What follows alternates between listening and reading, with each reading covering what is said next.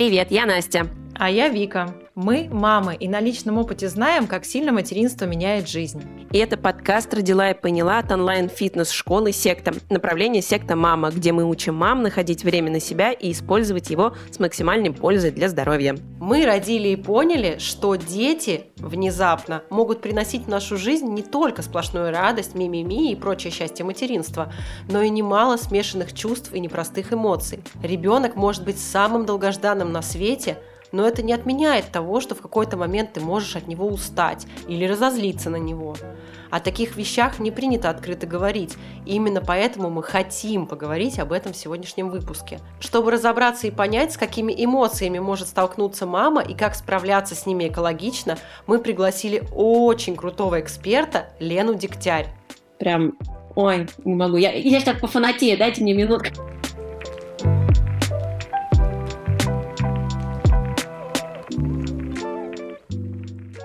Лена, привет! Мы тебя приветствуем на нашем подкасте. Спасибо, что пришла. Расскажи, пожалуйста, немножко о себе для наших слушательниц, все, что бы ты хотела сама себе рассказать.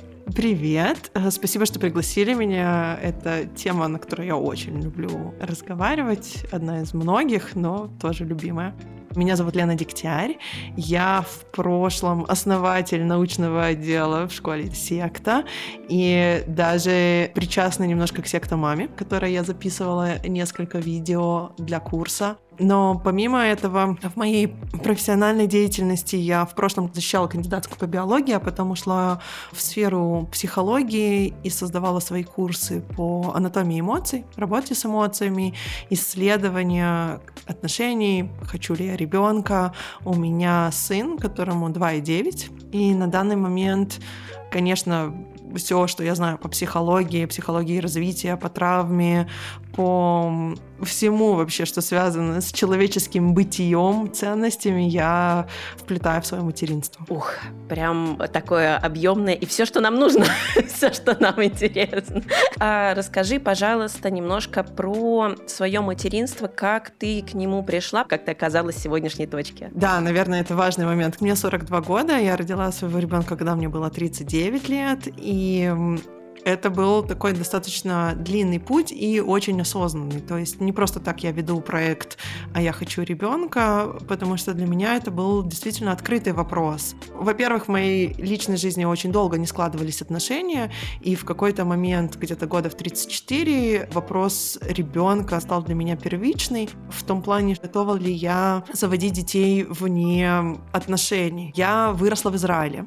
Это, мне кажется, важно подчеркнуть, потому что там история отношения к детям и к семье, она чуть-чуть иная. Обычно в семье не менее трех детей, в среднем от трех до пяти, даже в нерелигиозных семьях. Три — это такой, считается, стандартный минимум.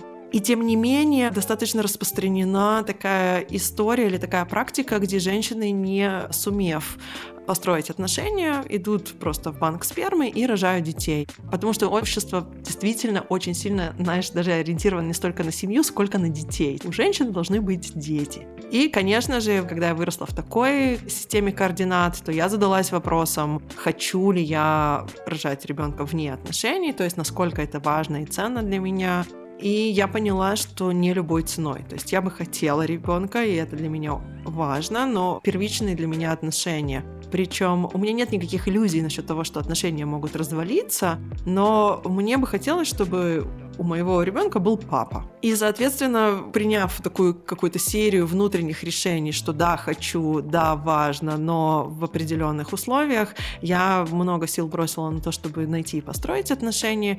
И вот только потом я пережила, ну, возможно, для кого-то это будет важно и ценно. Первая моя беременность закончилась тем, что это была замершая беременность, я достаточно открыто об этом рассказывала. И где-то некоторое время спустя я забеременела, вот родила сына. Мое материнство, оно очень осознанное. То есть я очень хорошо отдаю себе отчет, что я делаю, зачем, почему это со мной случилось и как это появилось в моей жизни.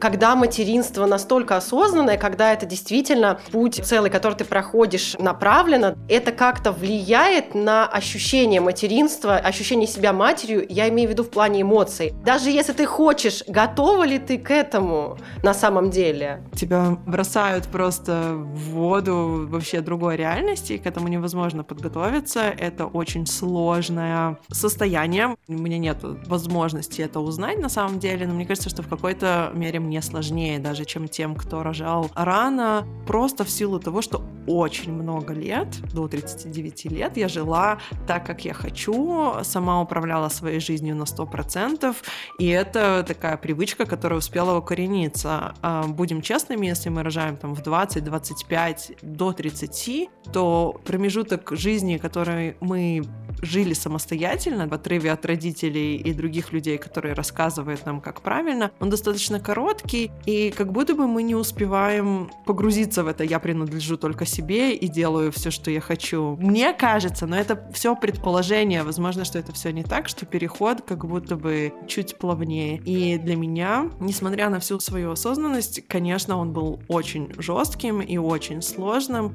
В первую очередь для меня лично это было сопряжено с годами бессонницы, потому что так получилось, что мой ребенок плохо спал, и никакие методики засыпания мне, к сожалению, не смогли помочь так, чтобы это отладить. Но, опять-таки, осознанность мне в этом месте помогла делать выборы, как я хочу, что я буду делать. И она была для меня опорой. Все чувства, которые вы упомянули, я их испытывала. И, наверное, самое доминирующее чувство в моем материнстве это была скука. И мне кажется, об этом говорят недостаточно достаточно много, но после того, как ты привыкаешь взаимодействовать со взрослыми людьми, погружаться в взаимодействие с ребенком, от которого очень мало фидбэка в том форме, в которой я привыкла к обратной связи, очень сложно. Играть в детские игры, стучать по гремушками, это для меня лично было невозможно скука. Я просто познала все оттенки скуки, которые можно только познать. Когда учишься абсолютно новому для себя, когда ты думал, что тебе может быть скучно, а потом оказалось, что нет, может быть скучно иначе. Потому что эта скука сопряжена с отсутствием выбора в какой-то мере. Именно про это мы и хотим поговорить, потому что априори мамы думают, это какая-то навязанная история, что если ты познала счастье материнства, то ты вознеслась, открылся портал в другую вселенную, и в тебя поступают просто потоки благостной энергии, и ничего другого ты не можешь испытывать. И за остальные чувства становится просто стыдно. Вот это чувство вины приводит к выгоранию очень часто, к каким-то проблемам, когда мама все время чувствует, что чего-то должна, кому-то должна соответствовать. Самое ужасное, что ты в этот момент испытываешь вину. Как я могу злиться на маленьких детей, которые не спят. Казалось бы, я, например, слышала такую фразу, как я могу злиться на своего четырехмесячного ребенка. И вот эта концепция, как я могу испытывать скуку, как я могу злиться, как я могу обижаться. Почему-то в этот момент ты сразу думаешь, все, я не состоялась как мать. Мне кажется, что не все мамы готовы вообще к этой концепции, что можно испытывать что-то, кроме радости от того, что у тебя есть ребенок. Ты знаешь, вот пока ты говорила, мне кажется, я в первый раз соприкоснулась с ответом по-настоящему. Мне кажется, мы не понимаем физиологию эмоций.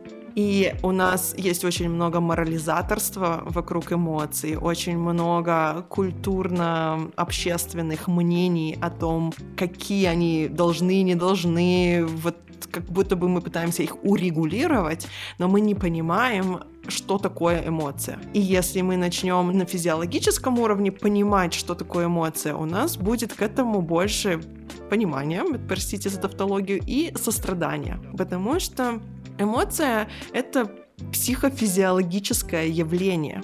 То есть оно является следствием нашего взаимодействия с окружающей средой и нашего физического состояния. Пример, который я могу вам привести, я думаю, что многие а, слушатели смогут либо по себе, либо по знакомым распознать, когда вы очень голодны, я просто превращаюсь ну, в Мигеру. Я, наверное, ярость я испытываю только в этом состоянии. Вот это крайняя форма злости. Но сначала начинается легкое раздражение, потом начинается злость, потом начинается какое-то вообще просто уже зашкаливающее чувство. И причина этого не потому, что что-то вокруг меня происходит, просто потому что я не поела. Потому что часть физиологического процесса, который формирует в нас эмоцию, он завязан на энергии, на нашем уровне энергии и стремление системы нашего тела к балансу, то есть восполнению этой энергии, к какому-то гомеостазу. Материнство — это физический максимально истощающий процесс. И поэтому нас швыряет во все стороны, потому что есть гормональные процессы, потому что мы не спим, потому что мы толком не едим, потому что мы не двигаемся, потому что мы взаимодействуем только с ребенком. И это все влияет на наше ощущение. Поэтому злиться на себя или чувствовать вину за то, что возникает сейчас в моем теле как следствие многих физиологических процессов, ну, кажется немножко странным. И мне очень хочется хочется вот этим нормализовать все, что происходит, потому что мы как будто бы об этом помним, но есть какая-то иллюзия, которая мне непонятно откуда она взялась, как будто мы можем этим управлять. Ну, Настя, согласись, что если бы ты могла спать, ты бы просто легла и спала, но у тебя было двое детей, которые не спят, и ты ничего не можешь с этим поделать. То есть, понятное дело, ты можешь, у тебя есть выбор дать им проораться, лечь в другую комнату и будь что будет но есть какие-то ценности твои внутренние о том, какие отношения ты хочешь построить со своим ребенком, или что ему во благо, а что ему во вред которые заставляют тебя всю ночь скакать вокруг них, бегая от одного к другому в попытке успокоить или накормить, или утешить, или помочь им уснуть, потому что у них еще навык этот не сформировался. И тобой движут твои ценности. Я очень-очень хочу, чтобы мои дети получили такой опыт взаимодействия с их мамой это идет на 100% за твой счет. Это урон твоей физиологии, твоей мозговой деятельности, если мы не спим. Это однозначно очень сильный эффект на нашу способность. И это влияет на то, что мы чувствуем. То есть очень часто мы чувствуем злость, когда на самом деле мы устали.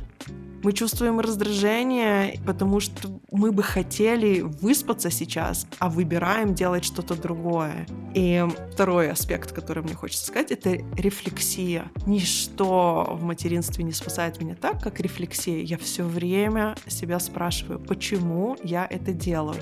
Я же могу дать своему ребенку проораться. Я же могу просто делать так, как я хочу. Но что-то во мне движет мной выбирать иначе.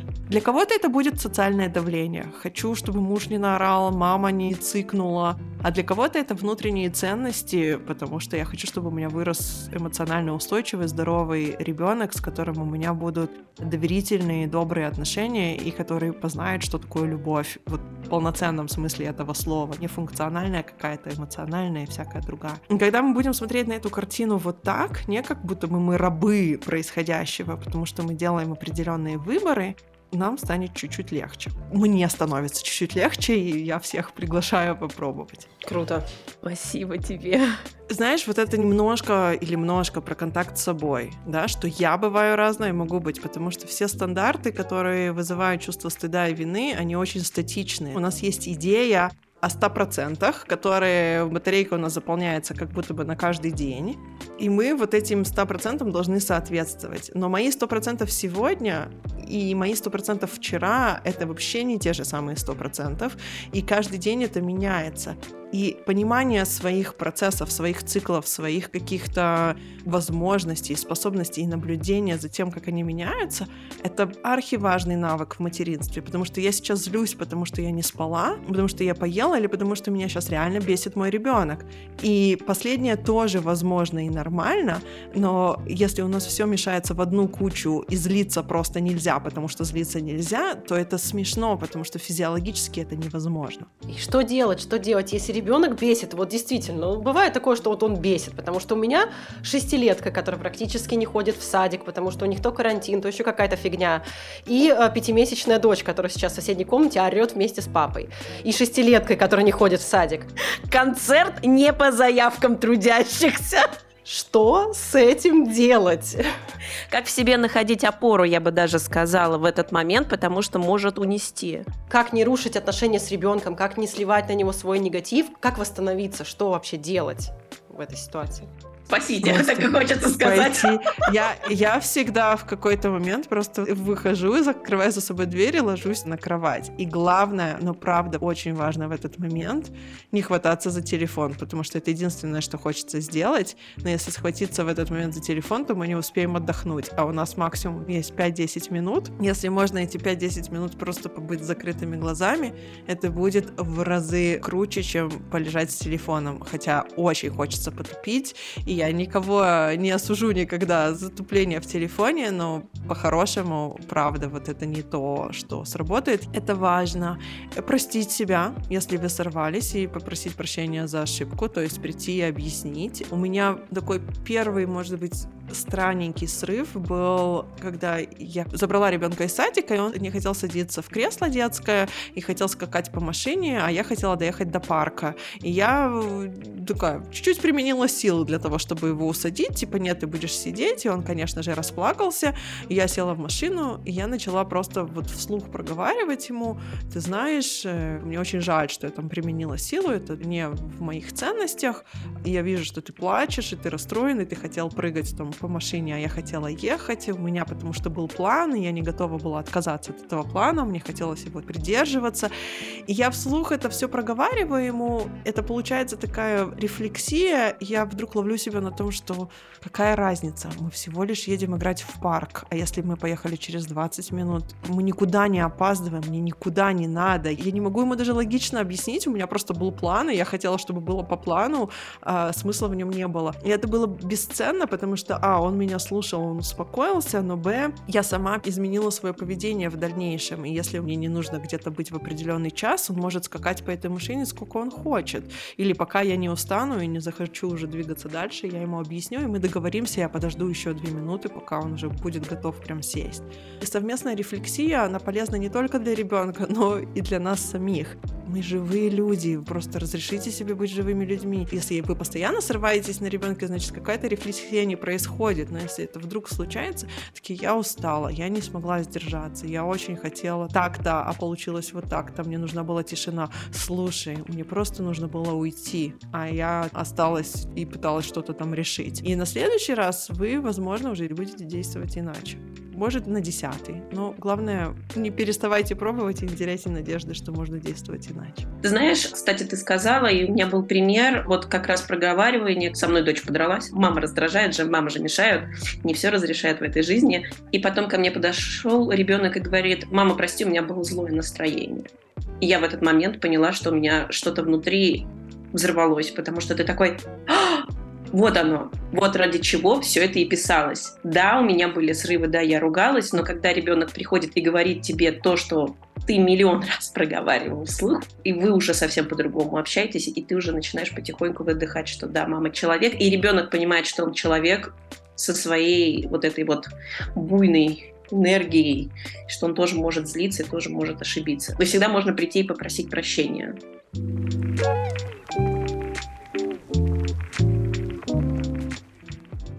Да, вот ты знаешь, вот вопрос, который мне всегда хочется задать другим мамам, и который я все время задаю себе, это мы все хотим быть хорошей мамой. Зачем?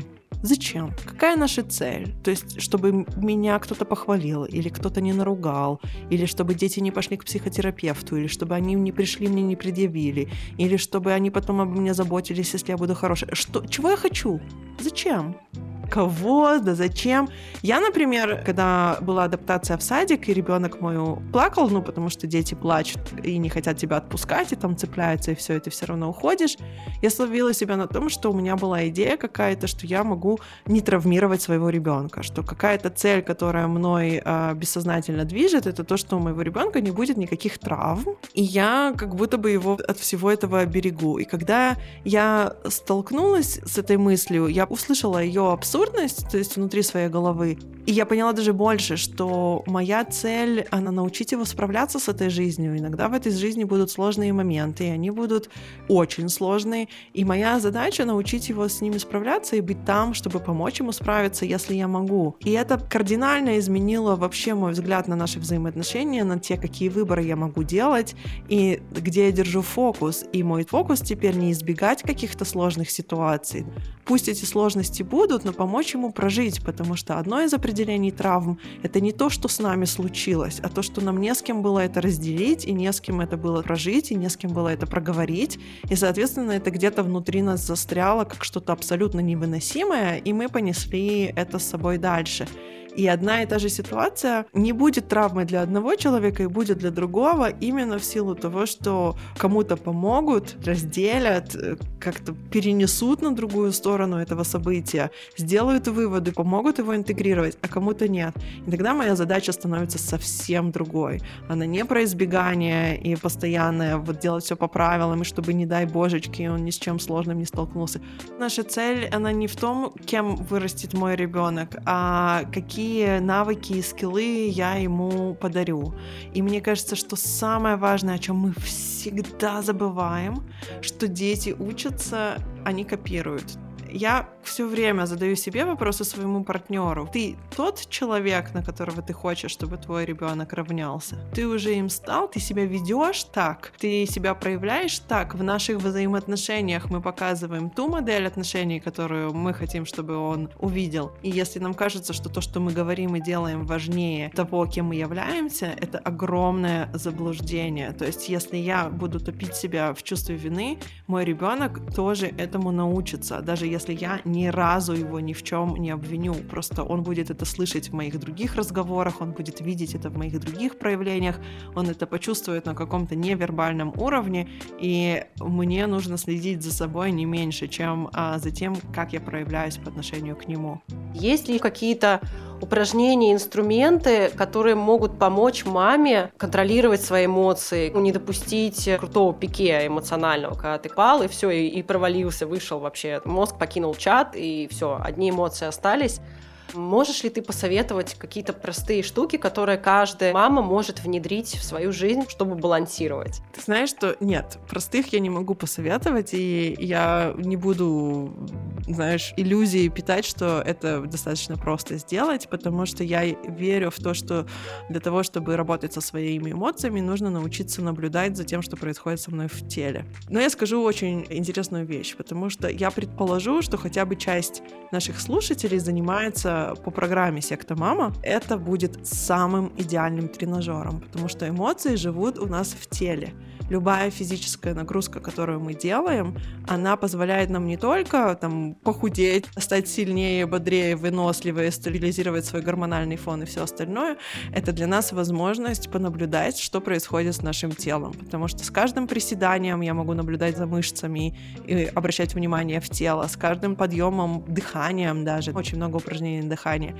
Мы таким образом будем тренировать свое внимание, наблюдать, что с нами происходит, потому что пике, которое Вик, ты описывала, это про то, что я не замечаю, что со мной происходит, я замечаю уже, когда все слетело просто с катушек.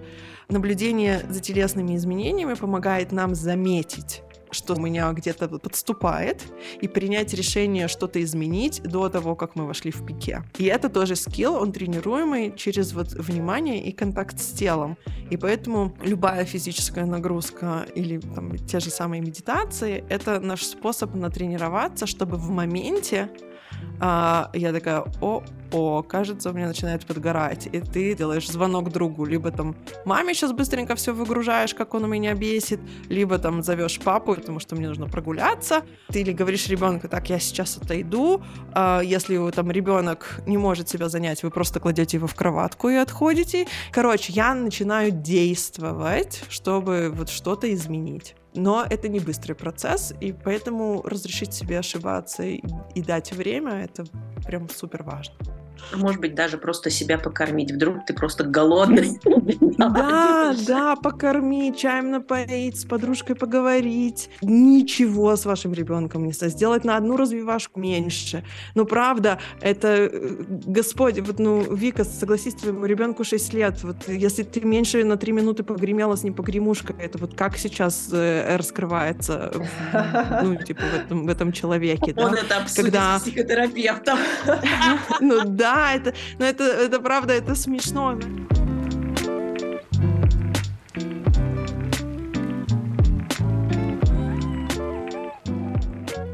Главная цель для меня это очень явно передать своему ребенку, что я его люблю. Вот я хочу, чтобы мой ребенок знал, что он просто так может быть любим.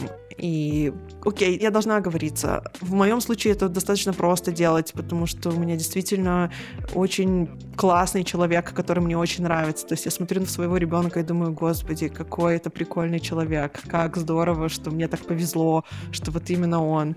Я знаю, что не все матери так себя чувствуют.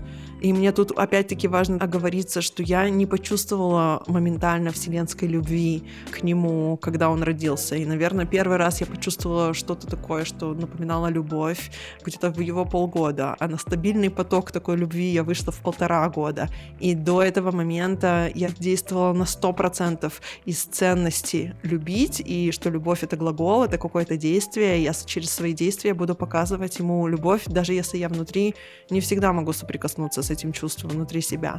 Я правда верю, что любовь — это скилл, это навык, это глагол, и мы все можем подарить это своим детям. Что бы ты хотела сказать себе в начале материнства? Вот сейчас, спустя время, какой бы совет посоветовать? Или что бы ты хотела тогда услышать? Забей на работу, все будет окей. Ну, то есть я не могу себе этот совет дать, потому что я не знаю, что бы случилось, если бы я забила на работу, потому что я все время фоном продолжала какую-то деятельность мутить, параллельно отдавая достаточно много времени ребенку. Но ты знаешь, глядя назад, мне кажется, что я сделала все, что могла в каждый данный момент ситуации, проживая свои и отчаяния, и боль. Но я очень благодарна себе за многие выборы, которые я сделала в моменте. То есть, например, из-за того, что у меня ребенок не спал, я до 10 его месяцев ложилась с ним на все его дневные сны, потому что он спал на мне. То есть полгода этот мой режим просто соответствовал режиму моего ребенка, и это был какой-то мой осознанный выбор это сделать, и я не жалею. То есть, глядя назад, я думаю, что я... это всего лишь полгода моей жизни. Мне хочется верить, что это какой-то значимый вклад внесло в его развития. Ну, то есть я смотрю это с точки зрения физиологии развития мозга и думаю о том, что сон очень важен. Я себе благодарна за этот выбор. Хотя, конечно, в моменте я нередко задавалась всякими вопросами. Да, нет, почему я это делаю, как и что мне еще сделать. Наверное, единственное, что к этому невозможно подготовиться. Просто разрешить себе быть. Например, тоже правильное решение было обложить себя помощью со всех сторон взрослых. То есть мне очень важно, чтобы вокруг меня были взрослые люди, с которыми я могу общаться, и я очень много опиралась и на своего партнера, и мама моя приезжала, и я переезжала вместе с ребенком, и я рада, что о себе позаботилась в этом плане. Это правда было важно. Очень мне важно добавить то, что Вика сказала про вот не винить себя. Я приглашаю всех попробовать заменить вину на грусть. Потому что, да, я виновата, что вот у меня не получилось, я не сделала так-то, так-то. Мы можем погрустить об этом, что вот в этот раз я попробовала, и у меня не получилось. И, конечно же, мне от этого немножко грустно, но в следующий раз я попробую еще. Потому что вина, она такая достаточно разрушительная, а грусть, она может быть очень созидательной, как Эм, как опора. Да, это круто. Вот, и я как раз сейчас сижу и, знаешь, как пропускаю через себя опыт и понимаю, что, наверное, самое главное во всей этой ситуации напомнить себе, что ты не равна эмоция. То есть, если ты злишься, это не значит, что ты злая. Если ты грустишь, это не значит, что ты грустная. Какая-то эмоция — это не есть ты, это просто твоя реакция на происходящее. Лена, спасибо тебе огромное, потому что я и секта маму проходила, я все твои лекции смотрела, и на анатомии эмоций я была как раз в пандемию. И ты знаешь, сейчас я вот понимаю, что все то, что и я слышала на курсе, и у тебя, оно вот сейчас создало базу, когда ты начинаешь понимать вообще про себя, вот пропускаешь через это все. Я, конечно, очень надеюсь, что у нас в выпуске мы тоже сможем это передать мамам. Спасибо, что пригласили.